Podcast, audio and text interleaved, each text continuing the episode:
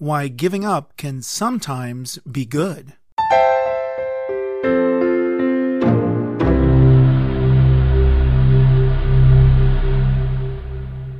You're listening to Psychology in 10 Minutes.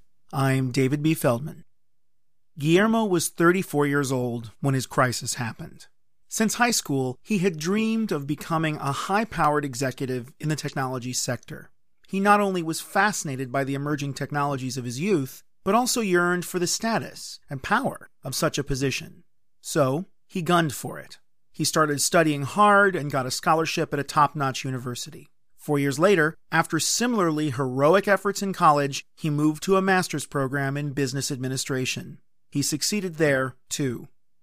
At 26, Guillermo was hired at the technology company of his dreams.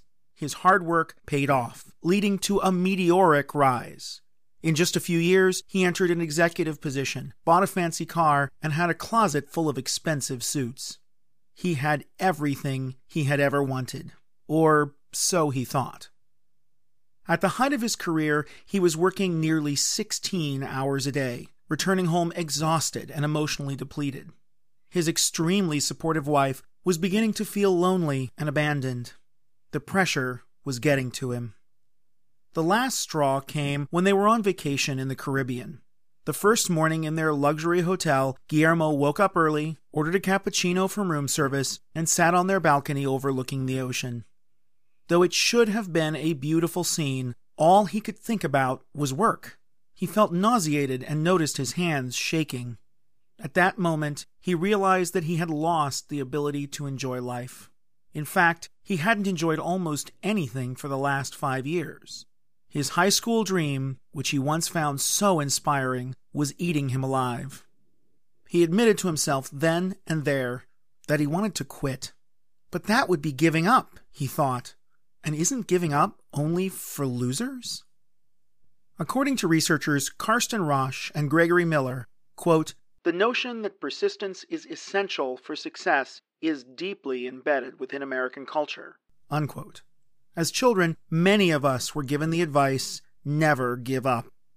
Having spent well over a decade investigating the effects of persistence versus giving up, however, Roche argues that this isn't good advice. As Guillermo had discovered, doggedly pursuing a goal can sometimes backfire. Technically referred to as goal disengagement, it turns out that giving up can sometimes be a healthier alternative. Although researchers still aren't exactly sure why goal disengagement can be beneficial, one likely possibility is that it frees people to pursue other, previously overlooked goals. If we spend all our energy on goals that have outlived their usefulness, we're missing the opportunity to do other, more meaningful things. Dozens of studies now show that giving up can be good. In one such study, researchers surveyed women who had given up on a particularly personal goal, having children. Sometime around the age of 40, the goal of having children becomes blocked for most women. Knowing this, many women who have not yet had children increase their efforts to become pregnant, either by traditional or medical means, as this age approaches. So, researchers surveyed a large sample of women, either before or after this milestone. Before turning 40, most of the women in their sample said that one of their major life goals was to have children, a goal for which many of them were actively striving. After turning 40, however, the women tended to give a very different answer. Only a relatively small number said they still counted this among their most important goals. Realizing that they were passing the age at which this goal would be achievable, many had given up trying. As sad as this might seem to the outside observer, however, this decision was actually related to greater emotional well-being for the women. Specifically, the post-40 women who disengaged from this goal felt less depressed than those who continued to actively pursue it. But it's not always obvious when giving up is the right choice. The danger is that we can give up too quickly, sabotaging ourselves in the process. So, how do we know when to give up on a goal versus when to keep trying? There's no easy answer to this question, of course, but there are at least two situations in which it's worth considering disengaging from a goal.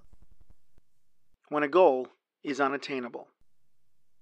unachievable goals can be depressing.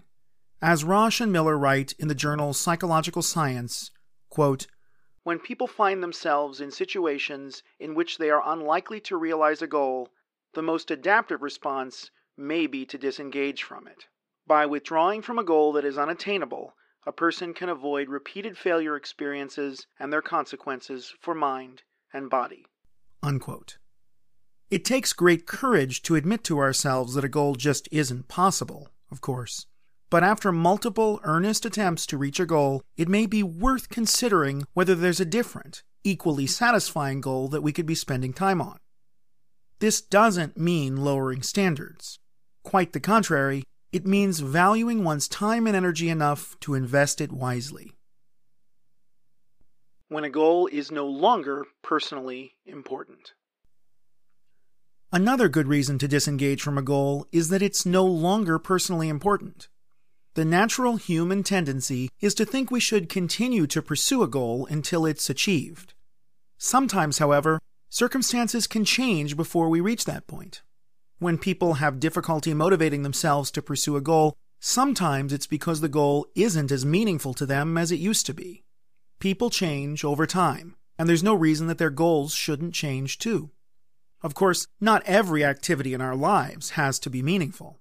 Most of us do things every day, like completing work assignments or doing the laundry, in order to avoid detrimental consequences like getting fired or having no clean clothes to wear. There's nothing necessarily unhealthy about that.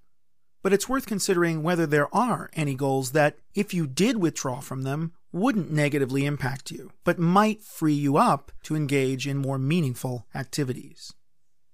And that's the key to understanding when giving up might be good.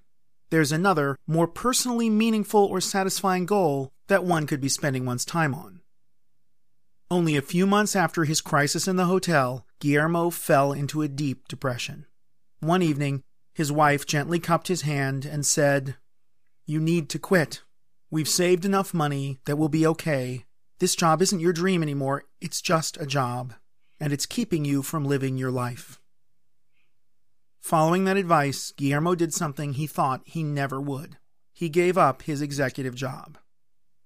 Just because Guillermo disengaged from this goal, however, doesn't mean he gave up his hardworking personality or his drive to be successful. Though it was a struggle, he set his sights on a new dream.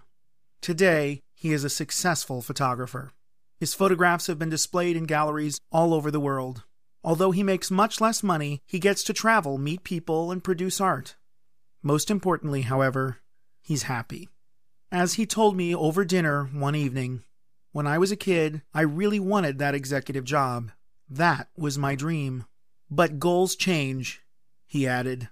"Now photography is my dream, and I don't look back."